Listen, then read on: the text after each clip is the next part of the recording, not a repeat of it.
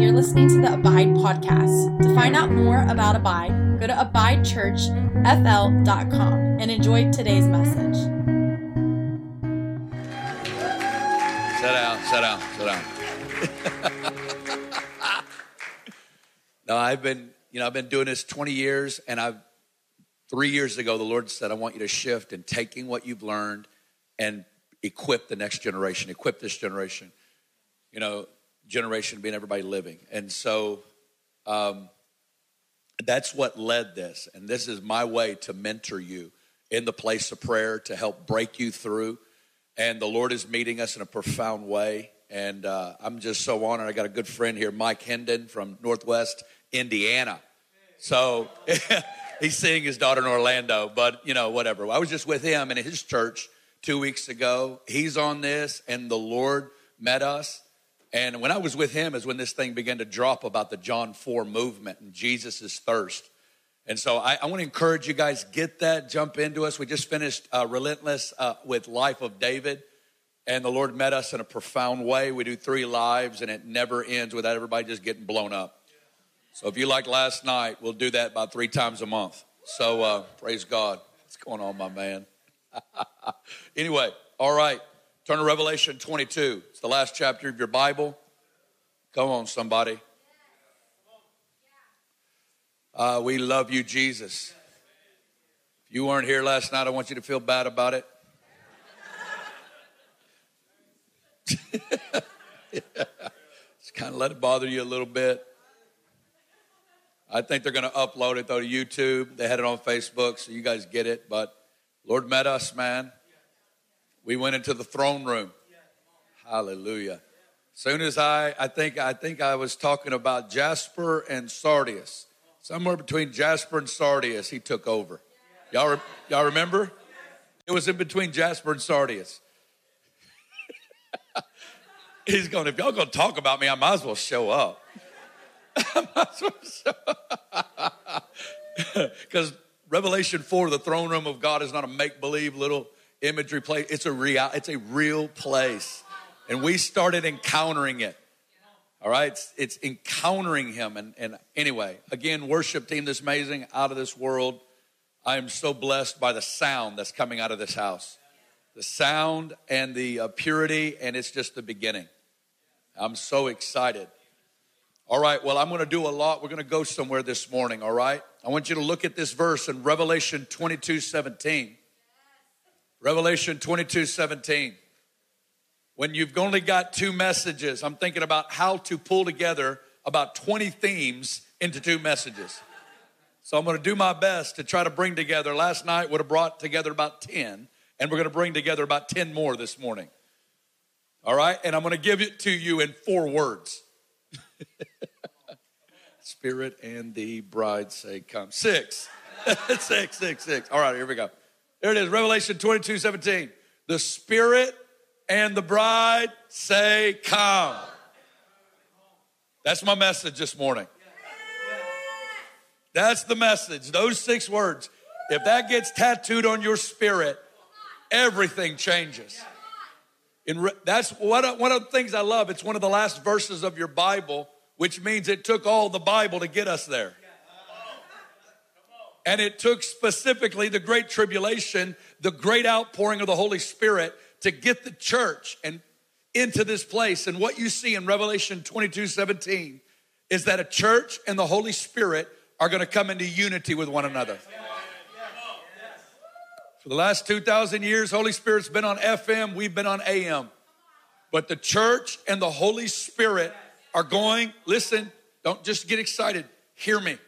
The church and the Holy Spirit are going to come into unity with one another. That's John 17 unity. That you've, you, Father, as you're in me and I'm in you, that they would be one in us. That the world would believe. It's not talking about potluck dinners, those are awesome. It's not what he's praying for. He's talking about a realm of union, of oneness in the Godhead, and we're going to find each other as we ascend into Him. The church and the Holy Spirit are going to come into unity with one another. Number two, the church is going to begin to operate in a new identity. It's a bridal identity. And I'm going to tease out each one of these, these thoughts over the next 45 minutes. A bridal identity. It's not the spirit in the church, it's not the spirit in the army, it's not spirit and sons, it's the spirit in the bride, which gives us insight into the predominant revelation of Jesus in the last days and how the church is going to begin to operate. We're not workers at a distance. We're not servants trying to make him happy but we are a bridal company, a bridal people who are in intimacy with our bridegroom God and who move with him instead of for him. It's massively different. And he's going to awaken, the, which speaks that the first commandment is going to come alive, that we're going to love God with all of our heart, soul, mind, and strength. And when the nitrogen of the Spirit meets the glycerin of bride, we're going to see a global explosion. It's the cry, come. Everybody say, come. Say, come. come. How do you say it in Spanish? Bien? Ben. Ben, I knew it was close. Ben. Ben. Thy kingdom come. You know why Jesus is going to return? It's because we want him to. He's not coming back for a church that's saying, oh, it's good. You just stay on up there and do your thing. We like life in America. There's actually going to be a church on the earth that are so sick with love and so pained with longing, so gripped by the Holy Spirit. It would be better if you were here. Come home, Jesus. Oh, there's going to be a global longing, global cry. It's going to touch every tribe, tongue, people, and nation. We're going to long for him and pant for him and want him. Hallelujah. I believe that we, gonna, we can begin to engage in this prayer now. You can pray it in three ways now. Come to me in intimacy. Come near me in revival and come for me at your coming. Come to me, come near me, and come for me. When Jesus taught us to pray, he says, Thy kingdom come. He's not just talking about good revival meetings. That's important. But what that does is it actually wounds you for the full revival, which was his coming. When he rends the heavens and comes down. God's going to use great presence and great pressure to produce a great prayer. What is it going to take to get the church into unity with the Holy Spirit? It's going to take great glory. I believe, and I said this last night, I believe Malachi, I believe the, the, the 2020 shutdown was a reboot, was a reset that is, go, that is shifting the church into a new era. Okay? And I believe that there was a Malachi 110, shut it all down, and that in the wake of this reset is going to be the, the reforming of wineskins, reforming of structures of how local church is done, and that we are going to begin to prioritize ministry to God and the presence of God at the center of local communities. This is going to be disruptive because it won't be about idolizing men on stages but it will be about ministering and worshiping God. And it won't be enough for 45 minutes and 20 bucks, but all of us will step into our priestly identity of ministry to God. This is going to be intense. It's going to shake structures and wineskins as we know it. It's begun.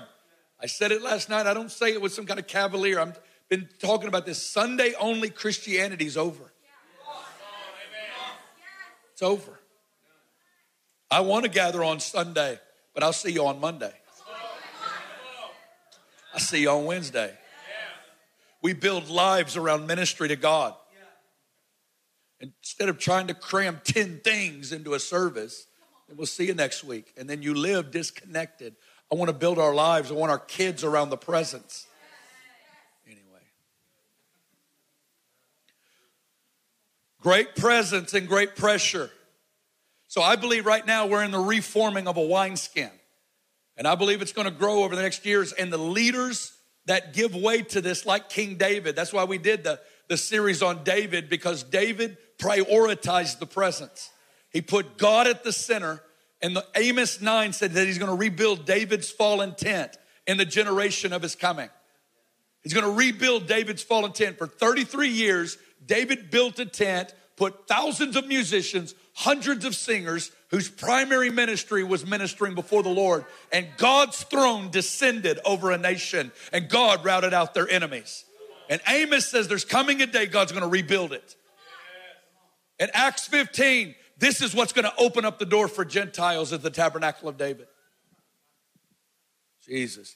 And it's ultimately about that Davidic kingdom when Jesus returns, establishes his throne in Jerusalem, and he's going to establish his glory, and he's going to put ministry to him at the center. Anyway, are y'all with me? You guys go in and worship, but I don't feel your pull when I preach. You're listening and enjoying it, but I don't know if you're pulling on it. I'm not just entertaining you for the next 45 minutes. I believe in regional transformation. I was in Northwest India, uh, Indiana, India, in Indiana a couple weeks ago. God's finding these spots in our nation, these out of the way places that I believe He's establishing apostolic centers and he's going to require the people in the big cities to come out. He always goes out. He didn't show up in Jerusalem, he showed up in Bethlehem. And he says, Y'all got to get out there. Won't mess with your pride and your arrogance. Understand that's what God does, and I believe that He's going to show up to out of the way places to become apostolic centers because it's pure enough, it's clean enough, and it's going to require everyone to go low to enter in. Hey, you caught that one.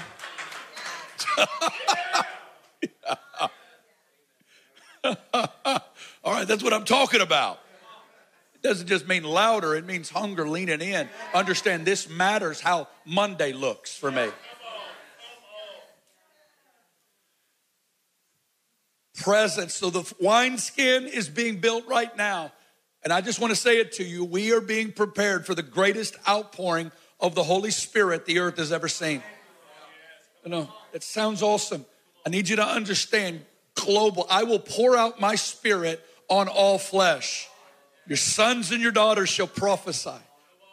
Men, women, young, old, dreams, visions, blood, fire, vapor of smoke. I'm going to pour out my spirit. But when most of us think about revival, you think about just great services and no more problems. No, that's when the problems start. Revival is going to blow up everything. It's going to blow up everything and it's going to cause everything that's hidden to come to the surface. See, what revival does is it removes the gray areas. How? And it causes that which is hidden in man to come to the surface. And there's two big responses from men, from man, in light of the glory of God extreme love, humility, and submission to the glory, and extreme rage and hatred of the glory. The two responses. You would think it can't get any better than John 3, and this is the condemnation. Light has come into the world. It don't get no better than the second person of the Trinity stepping into the world and blinding light shining on the heart of every person. It don't get no better than that. And men still love darkness rather than the light. In light of it, we still want darkness. We hate it. And we're going to see great rage, great sin of man, and great glory bring to the surface. It's going to disrupt everything. It's going to provoke the sin of man and the rage of Satan. And we're going to move into a time period of history that's filled with great presence and great pressure. And think about what God's done to even get you in your chair today. He's used glory and glory. He's used presence and pressure. He has used encounters and conferences. I love you. And then you go back into that context or into that circumstance or into that relationship and, and, and that thing that's just a grind to your flesh that drives you into God. I don't want to make it sound like you're going to get to conference and all your problems go away. No, God uses presence and pressure.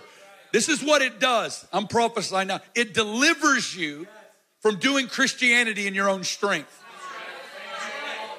Presence and pressure drive you into a deeper dependence on the Holy Spirit, a greater humility in the Holy submission to the Holy Spirit. It delivers you from individualism and it delivers you from isolation. I need God and I need you. I need God and I need you. And presence and pressure revealed to me I'm not smart enough, wise enough, or good enough to, or strong enough or smart enough to get myself through this thing. I need a, a deeper, that's why the church is going to move into unity with the Holy Spirit. Because we're going to need Him. Most of us don't need Him. We'll say it, it's only by His power, but you live in your own wisdom, your own strength, your own resources, and you treat Him like a little band aid till Jesus comes back. You treat Him like little bit, I want to say to you that the person, the Holy Spirit, is going to become the predominant revelation for the end time church. Holy Spirit. Holy Spirit. Do you know Him? Are you intimate with them? Because you'll only submit, you'll only unify with that which you submit to.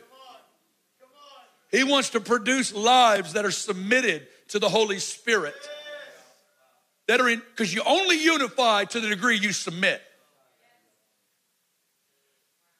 I'm dropping dirty bombs on you guys, man. Y'all got to take this. You only unify to the degree you submit. That's why he says, submit to one another in the fear of the Lord. We submit to one another, and that's what unifies us. It's mutual submission, mutual humility that builds the bond of peace. And most of us resist the Holy Spirit.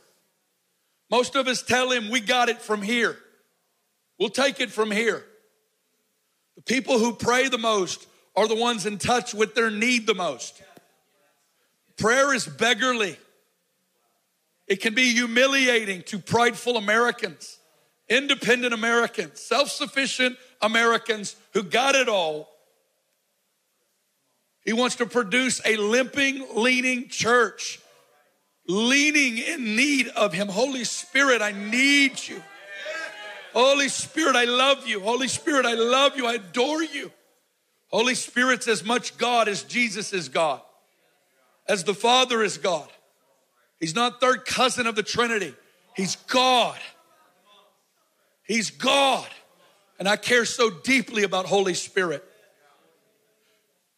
But Holy Spirit unnerves us because we can quantify and qualify Jesus. We got the Gospels. We can put our boxes around him and relate with him.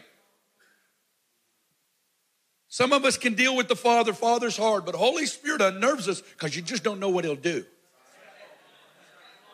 You don't know what he'll do, when he'll do it, how he'll do it. It unnerves us. Will he make me shake? That's easy. Make you shake. How about make you not cheat on your taxes this year.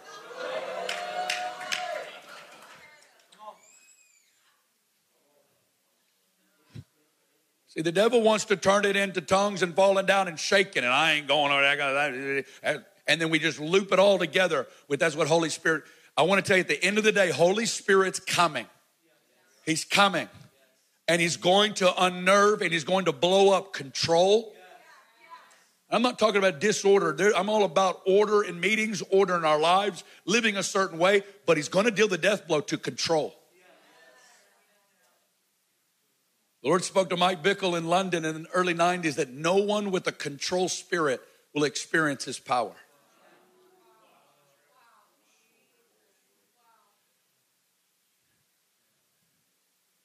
No one with a control spirit will experience my power. Holy, I, the, the, I, I wrote that book and the Lord spoke two phrases. I wrote this in 2019 and the Lord was speaking two phrases over and over again in 2019. Wineskins are changing and the baptism of fire is coming. Wineskins are changing and the baptism of fire is coming. John the Baptist's favorite title of Jesus is the one who will baptize you with fire. John goes, I can just clean the outside of the cup. Him? He's getting up in your business. He's going to rearrange furniture on the inside of you. He's going to begin to deal with those pockets and those caves of lust and fear and shame and those hiding places you run to. He's going to rearrange furniture. He's an interior home decorator. And he's going to confront pockets of rebellion. He's going to confront the areas on the inside of you. The baptism of fire is here and it's coming. John says, I can clean the outside and get you ready for it. Fire's coming and it's going to burn up chaff, it's going to burn up religion. Jesus in Luke 12, 49. I don't know if we can put verses up here. Whatever, don't worry about it. Luke 12, 49. Jesus says, I came to send fire on the earth. Now, I need y'all to look at this. Turn with me, Luke 12. We can't get it up here. You need to look at this. I know I just told you Revelation 22, but this still fits under the Spirit. We're still under the Spirit of Revelation 22 17. We'll get to the bride here in a second. Jesus, are we good? Thank you, Lord. We love you.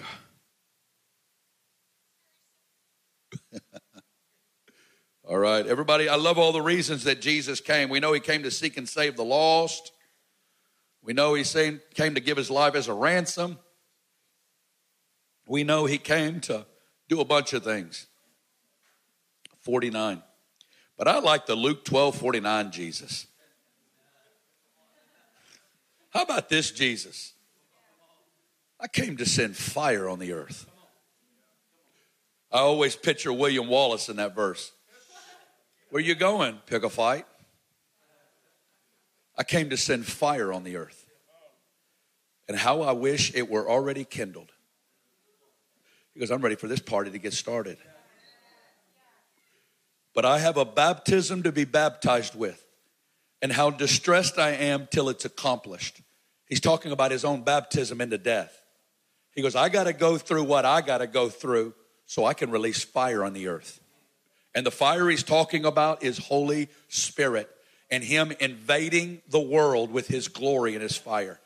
You know what Jesus' real longing is here? I want to get closer. See, this is what this is what we were experiencing last night. Fire burns up the resistance so you can get closer. Fire burns chaff it judges, but judgment in its core reality is the removal of everything that hinders love. So when God's fire breaks in, He's consuming that which is in the way. That's why we invite the fire of the Holy Spirit. See, religion will let you have happy, clappy, plastic Christian smiles on the outside, living with deadness on the inside. Fire says, no, no, we're going to be the same on the inside as we are on the outside. I'm not going to let you live with happy, clappy, plastic lives. I want to build a furnace on the inside of you.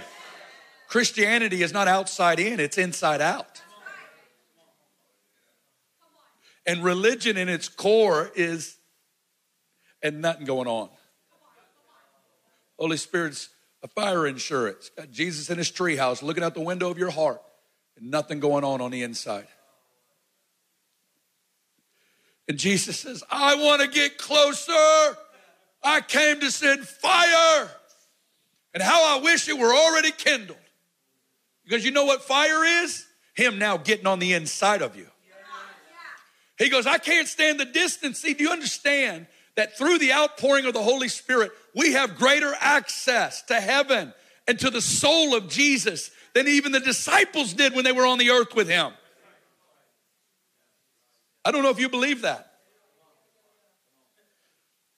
And then Jesus, I love this one, and I he says, How I, but I have a baptism to be baptized with, and how distressed I am till it's accomplished. I can't wait to die. That's what he's saying. I can't wait to die to get this party started. From now on, now this one's a wild one. Get your seatbelt on, everybody. Do you suppose that I came to give peace on the earth? Yes, Jesus, that's what the angels said. Peace on earth, goodwill towards men.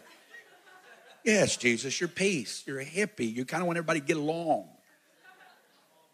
Do you suppose I came to give peace on the earth? I tell you, not at all, but rather division. He's going to have unity on his terms. From now on, five in one house will be divided three against two, two against three, father, son, son, father, mother, daughter, daughter, mother, mother in law, daughter in law, daughter in law, mother in law. What's he saying? He says, I will get into the middle of the most intimate family relationships and I will disrupt for a season so that I can have you on my terms and create unity on my terms. Anybody ever got on fire for God and things got weird at home? What happened? Fire was breaking out. Jealousy was laying hold of you. I want you for myself. And I'll mess it up in your marriage for a season because you're mine first. I'll disrupt marriage for a second. I'll disrupt the kids. See, he's okay. He's got tough skin for this. He goes, We'll get there. But you're mine. He's a jealous flame. See, we want to quarantine Holy Spirit off in the back room. I want to put him off. I don't know if you guys have the drunk uncle at Christmas. You used to be the drunk uncle at Christmas, but maybe you is the drunk uncle. We're praying for you. You put him off in the back room, you let him watch the Lions and the Cowboys play football, and you just bring his food to him at Christmas or Thanksgiving. Because if you know if he comes out a little tipsy, he'll start turning over all the elephants in the room. He'll start talking about all the dysfunction in the family. And we would rather quarantine him so we can have plastic, nice Instagram photos for Christmas with everybody biting their teeth, hating everybody in the family, all the dysfunction, all the unspoken stuff nobody ever says. And we try to quarantine Holy Spirit. Guys, I want you to know He's coming out of the back room. And He's gonna disrupt all the dysfunction, all the plastic smiles, all the fakery, all the stuff we never talk about. He goes, We're gonna get real. We're gonna get real on the inside. Yeah, it's ugly. Yeah, it messes up Christmas. But it's called healthy. Passive aggressiveness isn't healthy. Oh, I'm gonna start doing some family counseling here in a second, man.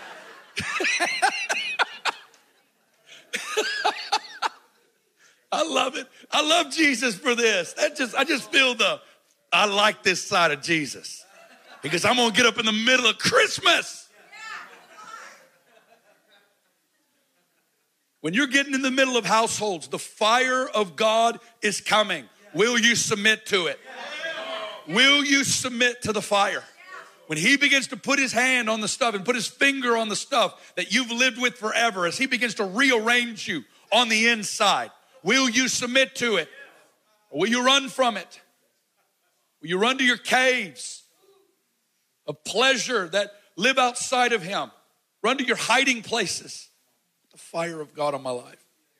Fire's going to do something. Hear me. This is what fire does. And I know I'm giving you guys a lot, but I got to go. Fire burns up your wrong views of God. And fire, this is what fire does. This is what presence and pressure does. Fire burns up wrong views of God. And what it does is it changes the way you see God and the way you see yourself and intimacy with the Holy Spirit begins to tenderize your spirit. See, the fire's about tenderizing. It's about cold hearts before the bonfire of his love. And what he does is he tenderizes you in his love, he tenderizes you in his heat. And as you submit and as you come underneath, he brings you, he's really patient. He goes, I ain't going anywhere. We're going to get there. It tenderizes you, and what it, the one of the big things it does, the fire of the Holy Spirit changes you seeing from God as a harsh, mean, angry, disappointed, and mostly angry father, and you begin to come into the kind, the tender, the patient, the loving father who introduces you to his passionate bridegroom son. And you begin to come into bridal intimacy through the fire of the Holy Spirit. That's why it's Song of Solomon 8 6. Set yourself as a seal of fire on my heart. Love is as strong as death, jealousy as cruel as the grave. The fire, it's a most vehement flame. It's when the first commandment, the fire purifies every other lover, purifies every other passion, purifies every other broken cistern you run to, and you begin to connect with the burning passion of the bridegroom God. The fire tenderizes you. Fire tenderizes you. That's why he's changing church because I need to expedite the fire. I want to throw gasoline on the fire. See, it's not just, we'll wait for you to do it. He goes, no, you can cooperate with me. You can cooperate with me. Sit in the chair more. Skip a couple of meals. Enter into fasting. Throw on the word of God, throw in prayer, throw on Holy Spirit, help me. And you get in chairs, you get prophetic, you get in the anointing and the atmosphere of God, and it turns and it expedites the work of God on the inside of you. Christianity is bringing you from here and it's taking you here. Fire, tenderizing you, bridal identity, bridal intimacy. Men, you are the bride. Women, you are sons. It transcends gender. It transcends about having to think in some weird way. It's about a way of relating to God. And the first work of bridal identity in men, this is my question for you do you know how to receive? That's the core issue of fire and of bridal identity is learning how to receive.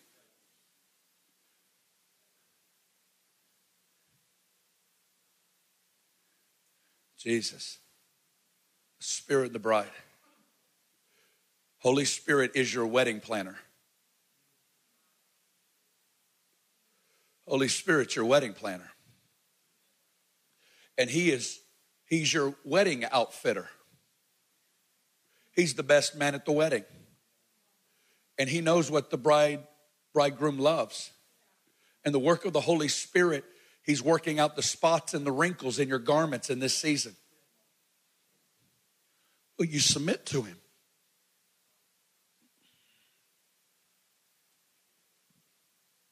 Holy Spirit, bridal identity. That's why I love Song of Solomon. It changed the tone in which I heard God speak to me. What's the tone you hear when He talks to you? How do you hear him talk to you? That's usually connected to how you see God. He is the bridegroom God. He calls forth the things that are not as though they are on the inside of you. And he he loves to see you. And the power of Song of Solomon is she's still in compromise, unable to get where she needs to, and he tells her who she is and that frees her from her compromise. He sees you in a billion years on the sea of glass. And, and he speaks to you today in light of where you're going. It's the bridegroom heart of God. He is a bridegroom. He is a bridegroom.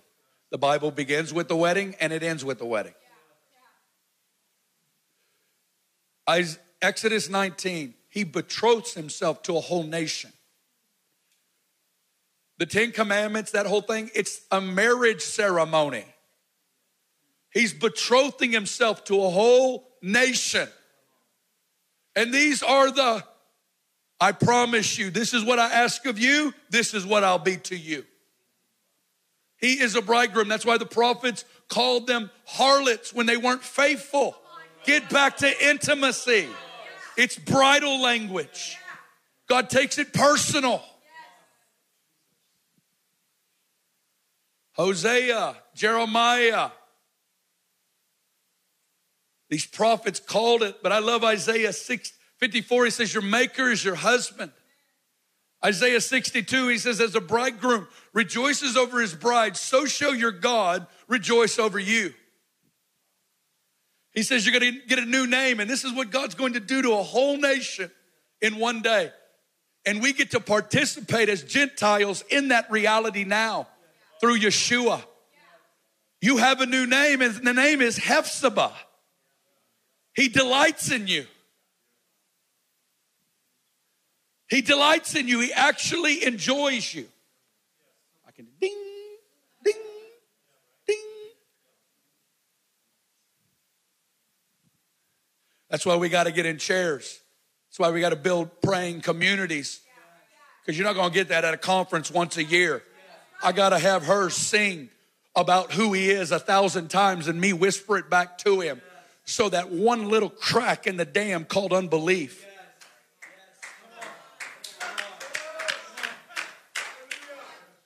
Oh! And if that little truth could crack through the dam of unbelief, and that truth would begin to set you free, and you begin to feel enjoyed by God, feel loved by God, know that He loves you.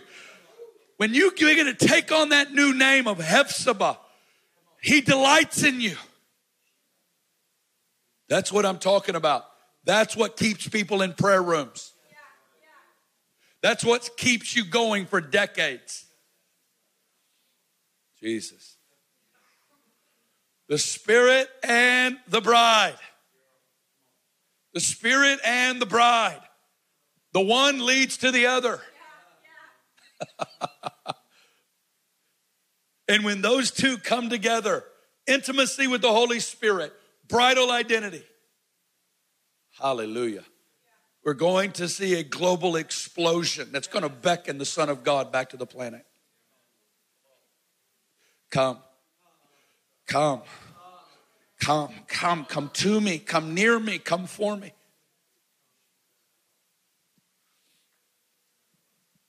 Are y'all with me? Are you with me?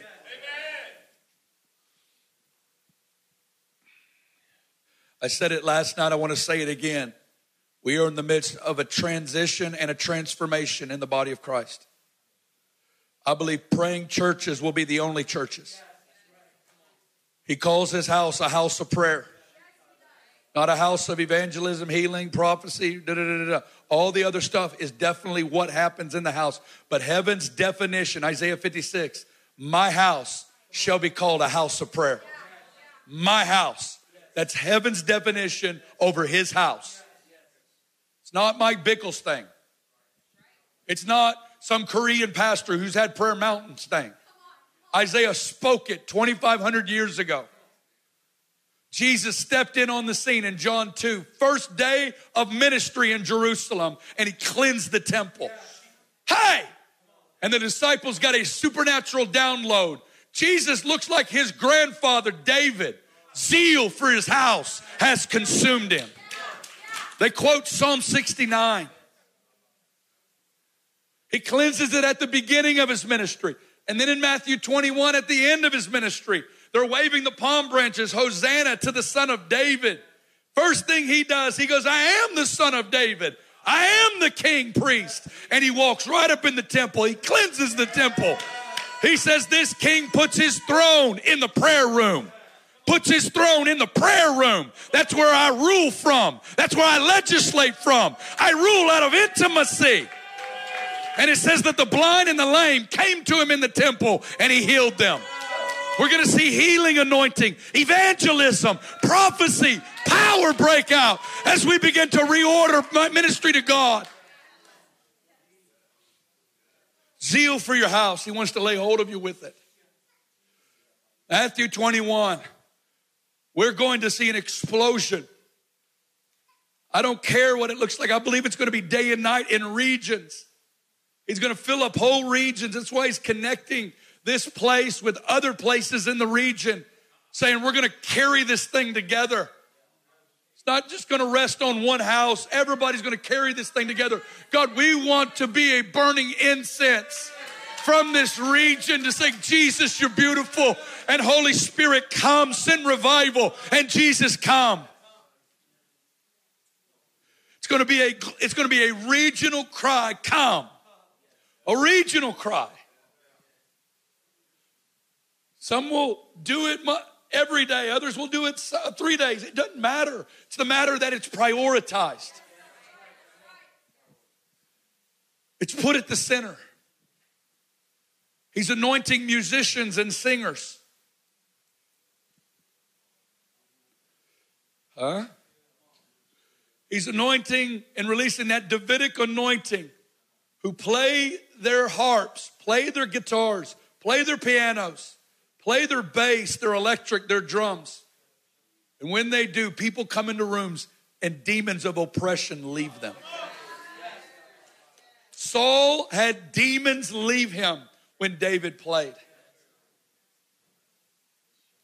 He wants to release the anointing, but I'm here to tell you, we're getting delivered. I'm so grateful. Jeremy Riddle just wrote a great book on a reset, a worship movement reset. God's raising up prophetic fathers.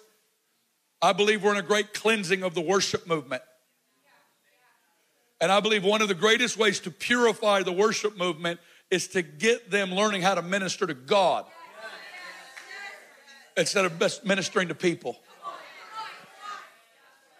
Prayer rooms is the great equalizer.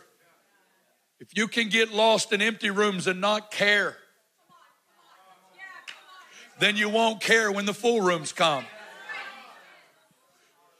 Because your reward isn't how big the room is. Your reward is intimacy with Him, and you're always swimming back. I want to get back alone with Him. We've gotten corrupt, we've gotten dirty over the last season in the worship movement, and Jesus is going to cleanse it. He's going to have it. This is holy. This is beautiful. He's kind. He's patient. He's going to help us get there. But I believe the way that we're going to purify it is by learning how to minister to Him in rooms with five in the room. Oh, I love five person prayer meetings.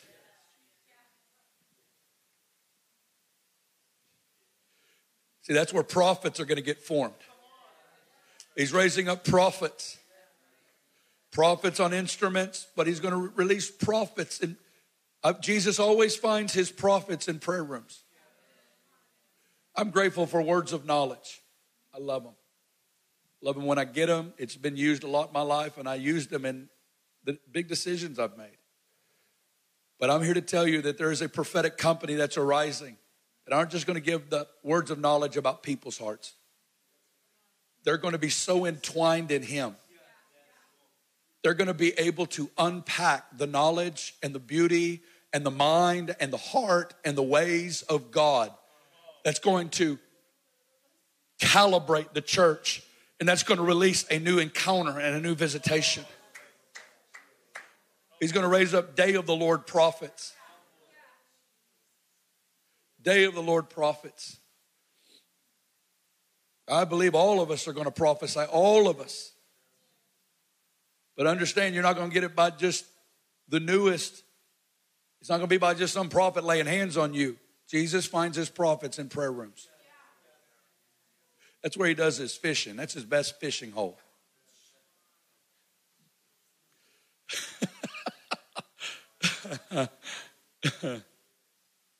Singers and musicians, intercessors, dancers, artists. Thank you, Jesus.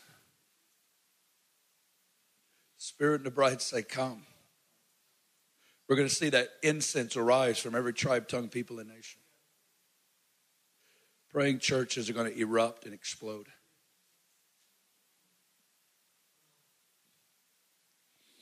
Everybody's going to do it different. It'll be lots of different ways. It's not about what it look. It's about you find. I always love this statement. We were talking about this in our in our class last week. David says this phrase. I think in 2 Samuel six. It says, "How do I bring the ark to me?" I think there's going to be tailor made ways that God's going to show you what it looks like in your city and your region. And it's not about just making it look like IHOP or look like Upper Room or look like this. It's about what does it look like for us? You'll use those, you'll learn from those, but they'll get added into who you are. Jesus. Oh, there's so much to talk about. I want to give you that, man. That's prophet's forerunner spirit. That's what's burning on my heart. That's where John the Baptist, that's when I went to bed last night. I was watching the Dead Sea Scrolls documentary. And this Essene community who go, you know, the, the, the priesthood was in shambles. The priesthood was corrupt. And it says, and John the Baptist, Gabriel, I mean, Gabriel only shows up a couple times in scripture, showed up to Zacharias and goes, Son, your son John, he's going to be a prophet of the highest. He's going to be a Nazarite. He's going to be consecrated unto his birth, uh, from his birth. And they get this kid to a certain age, and then he goes out to live amongst this radical group called the Essenes, about 20 miles outside of Jerusalem. And they were declaring war on the current system, saying, We're going to get back to allegiance and faithfulness to Yahweh. And I love Luke 3. It says, In the 15th year of Tiberius Caesar, in the reign of Pontius Pilate, when all these people were tetrarchs, when Annas and Caiaphas were high priests in Jerusalem, it says this that the word of God came to John, the son of Zacharias, in the wilderness. The word should have been coming to Jerusalem, but they had built saying, you know what? There's a wineskin he's building. And God set that man on fire, and the whole nation came out to him. And this is what I, I, this is all I'll say. I'll come back another time and we'll talk about some of that stuff. But I believe that what he did in, in, in a little bit with John the Baptist before the first coming of Jesus, I believe he's going to release that same spirit on hundreds of thousands and millions across the earth that are going to prepare the earth for the second coming of Jesus.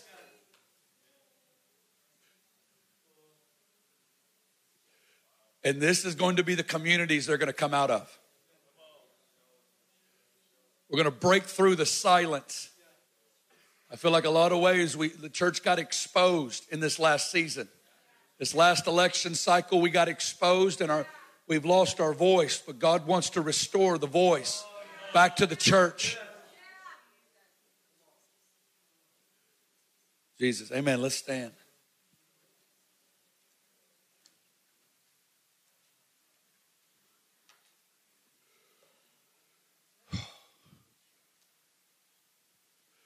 Jesus. I just want to ask, and we're going to wait on the Holy Spirit. Hallelujah. Where are singers and musicians at? Anybody here? Who's building the prayer room here? Raise your hand. This whole crew right here. And I want some of you guys too, Enrique too. You've been in this thing a long time. Got friends from Orlando over here. Adam. These guys have been in this thing a long time.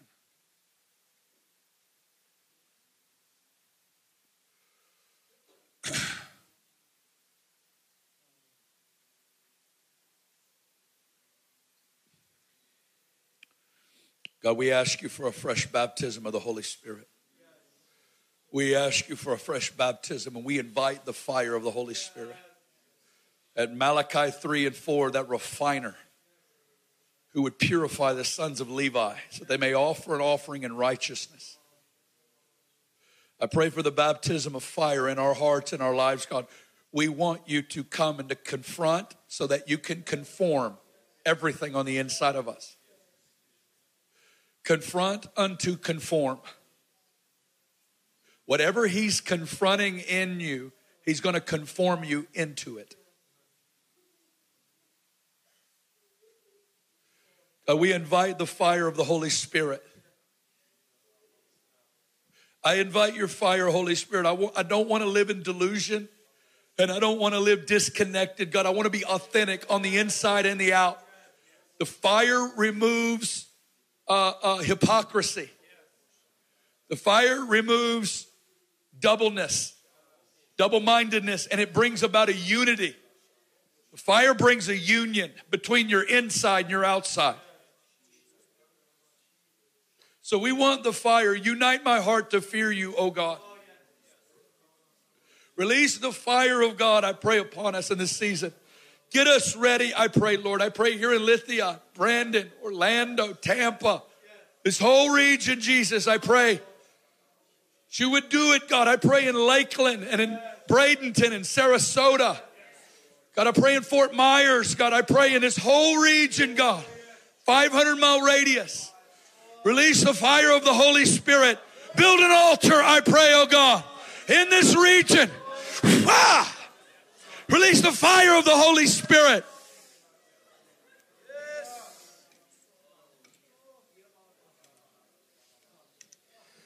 God, I pray for a regional altar. Pray that you would use this little house to build you a big altar.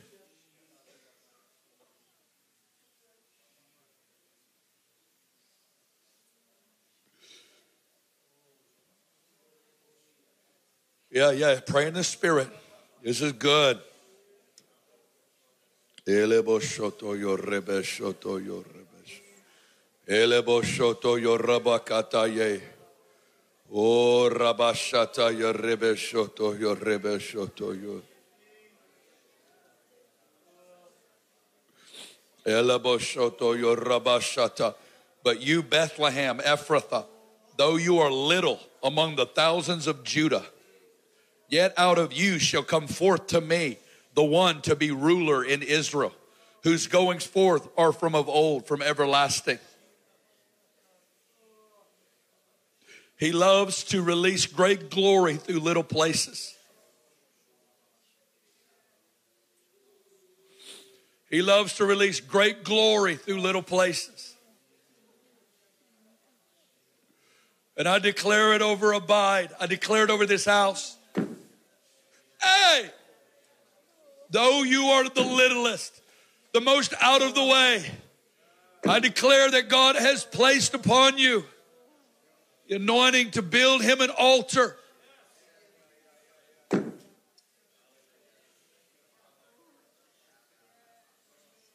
God, we just look to you. We just pray for divine blueprints, divine resources. Send the people, God, I pray, divine connections. God, I pray that you would begin to unite the region. I thank you, God, for a great cleansing over the land. And I thank you, God, for a great reclaiming of the land. That there's been a rest over the land. But I thank you, God, there's coming a great cleansing. Fire! Hey!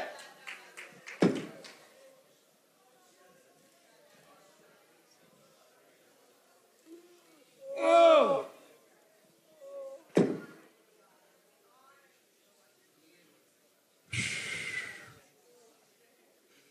Shataya Rabasotoya. God, I bless this house. I bless you. I thank you for Abide. God, I bless the team. Build him a place. Build him a place. Build it and I will come. It's weak. It's little, but it's beautiful to me. The seven eyes rejoiced to see the plumb line in Zerubbabel's hand. The seven eyes rejoice. That's a Bible verse, in case you think I'm talking about somebody with seven eyes. Zechariah 4. I released the Zechariah 4 mandate on this house. That Zerubbabel and that Joshua anointing.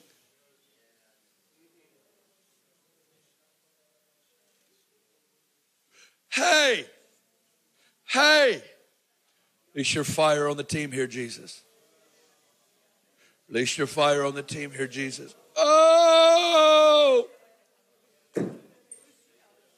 I pray for the anointing on the musicians. Gather musicians, Jesus. Gather the drummers and the bass and the electric, and the guitar and the pianos. Bring the sound techs, God. Bring intercessors. Bring intercessors, I pray, God.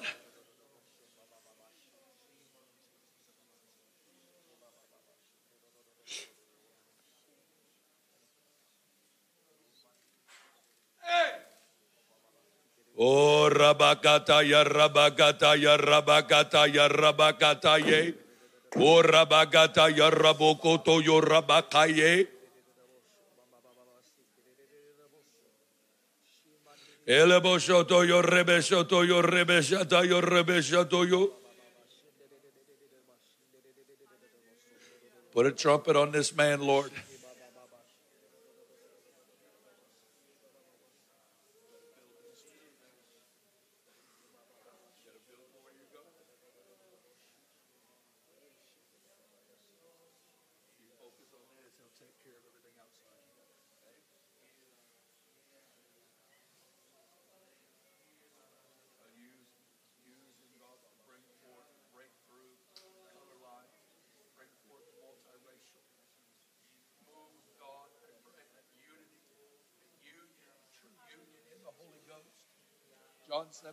Psalm 133. Every tribe, tongue, people, and nation. Break through all the color lines and everything else. God, release something holy and precious in your sight here. Give us a sign. Oh! Yeah! Yeah! Jesus.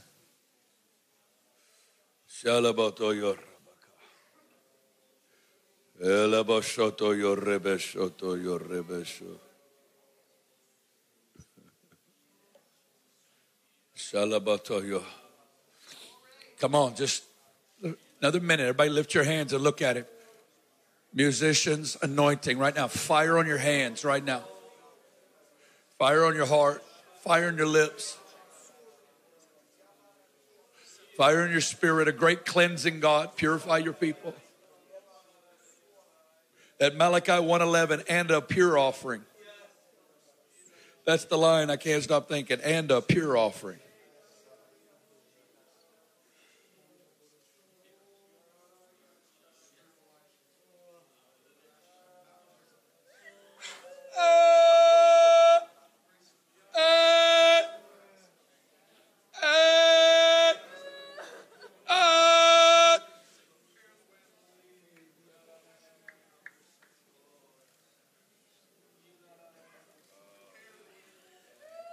God, I pray for that songwriting anointing. Thank you for up, up, up. God, I pray that you would begin to release songs because there's a sound here. I pray for the songs, God. Not because they're trying to get songs, but because the well that gets open.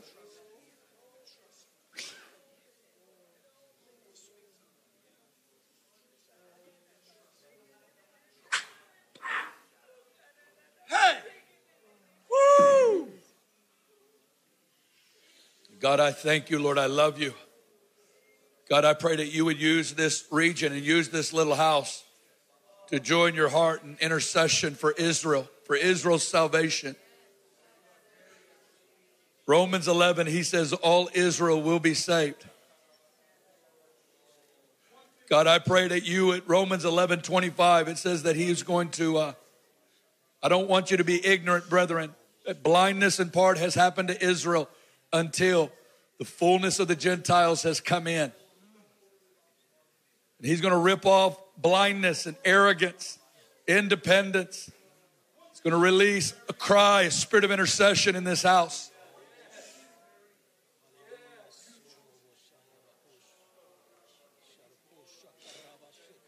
He says he's going to set watchmen on the walls.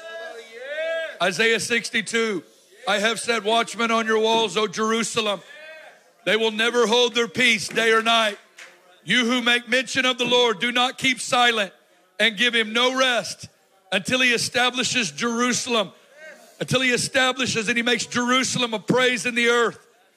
God, set watchmen here, Lord. I pray that you would set intercessors on the wall. God, I pray that you would set intercessors on the wall. Lay hold of us, I pray, in the name of Jesus. Spirit of intercession, fall upon us, I pray. Spirit of intercession, fall upon us. Come pray. Come pray.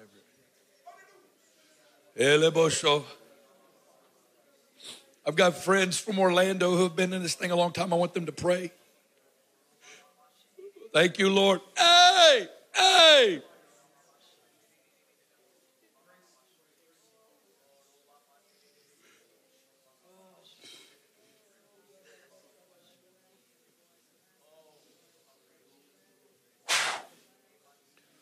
See, there, when, when the Lord begins to talk about building his house, there's several anointings that begin to come to the forefront. We talk about the singers and musicians. We talk about there's he's also anointing Annas and Simeons. But most of us just only think about 80 year old Anna and Simeon. Anna made the decision when she was 24. it's cute for retired folk to do this but it's disruptive for college kids to do it.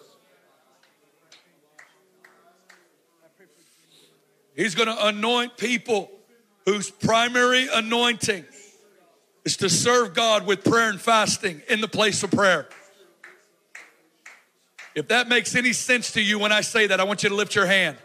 I'm going to pray that for you right now. You're like, God, if you would let me be, if you could make a way, even financially. God, I would give, I want to give eight hours a day. I want to give it in your presence. Release it! Release! Release! Release! Release! Release the Anna anointing, the Simeon anointing. Woo! There it is.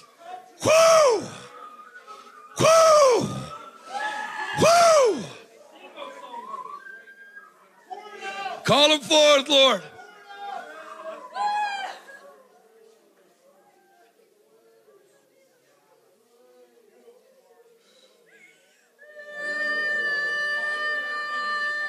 If he if he placed these two who represented whole communities before his first coming, he's going to release the same anointing in the earth before his second. Ha, ha, ha, ha.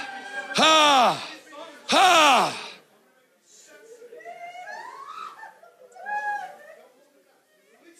Eleboshoto yo rebeshoto yo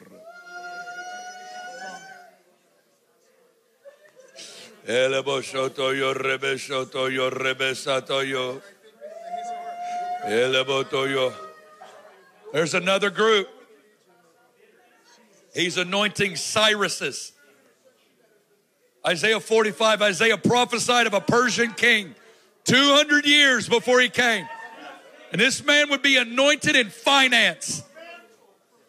He would release, it says, I'm going to go before you and open up the gates of bronze to release to you the hidden riches of the secret places. He's going to anoint businessmen, businesswomen, divine ideas, entrepreneurs to funnel finance into the kingdom. If that's even on you and that makes sense to you, raise your hand. Yes. And you may not even be in it yet, but Lord, Lord's put this thing on you. Lord, open up the gates of bronze right now.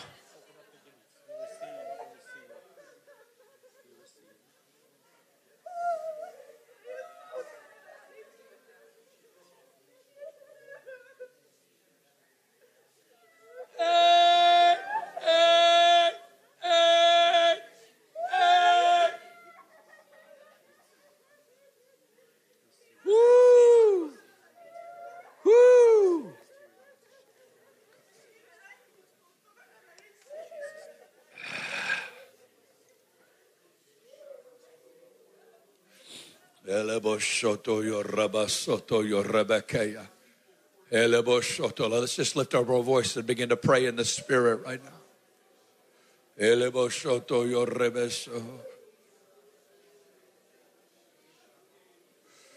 Lord, I bless this house. I bless Orlando. I bless Mike and Portage. I bless every pastor and leader, intercessor. I bless every home. Say, Come, Lord Jesus.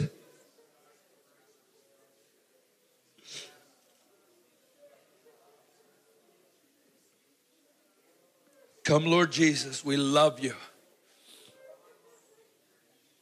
Come, Lord Jesus. Yeshua. Ah.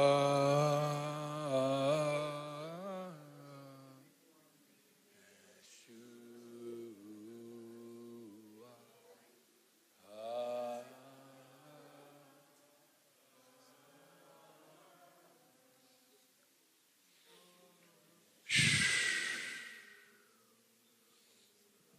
Ah.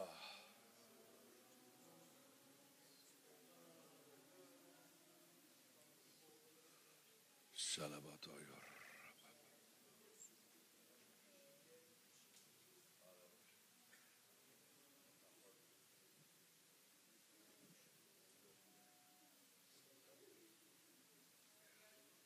Yeah, I want to do that. I want to have the band come up and I want to do that song. I just keep hearing it, not just the church that I keep looking at, but uh, I just keep hearing it. Guys, it's really happening. I feel it expediting. I've been in this thing 20 years, and I, and I feel an expediting of this thing. I don't know how long the window is, but I know we're in a divine window. And I just want to fill it, and I want to help plant, build, throw logs on fire, and set these things because I feel like it's important for the days we're moving into. Lord, I bless this people. I bless this house. Lord, I just bless every person that's come with the Jacksonville crew. I bless you. I bless you, Jacksonville crew, these godly women who love you. God, I pray that they would take it back to Jacksonville. That you would do it there, Jesus. You'd do it in Orlando. Do it in Tampa. God, I pray all up and down the coast. I just declare Florida. This state, Jesus, would be set apart. This forerunner state. Bless this state, Jesus, I pray. I just want to worship Him and bless Him. And let's just minister to it. Hey!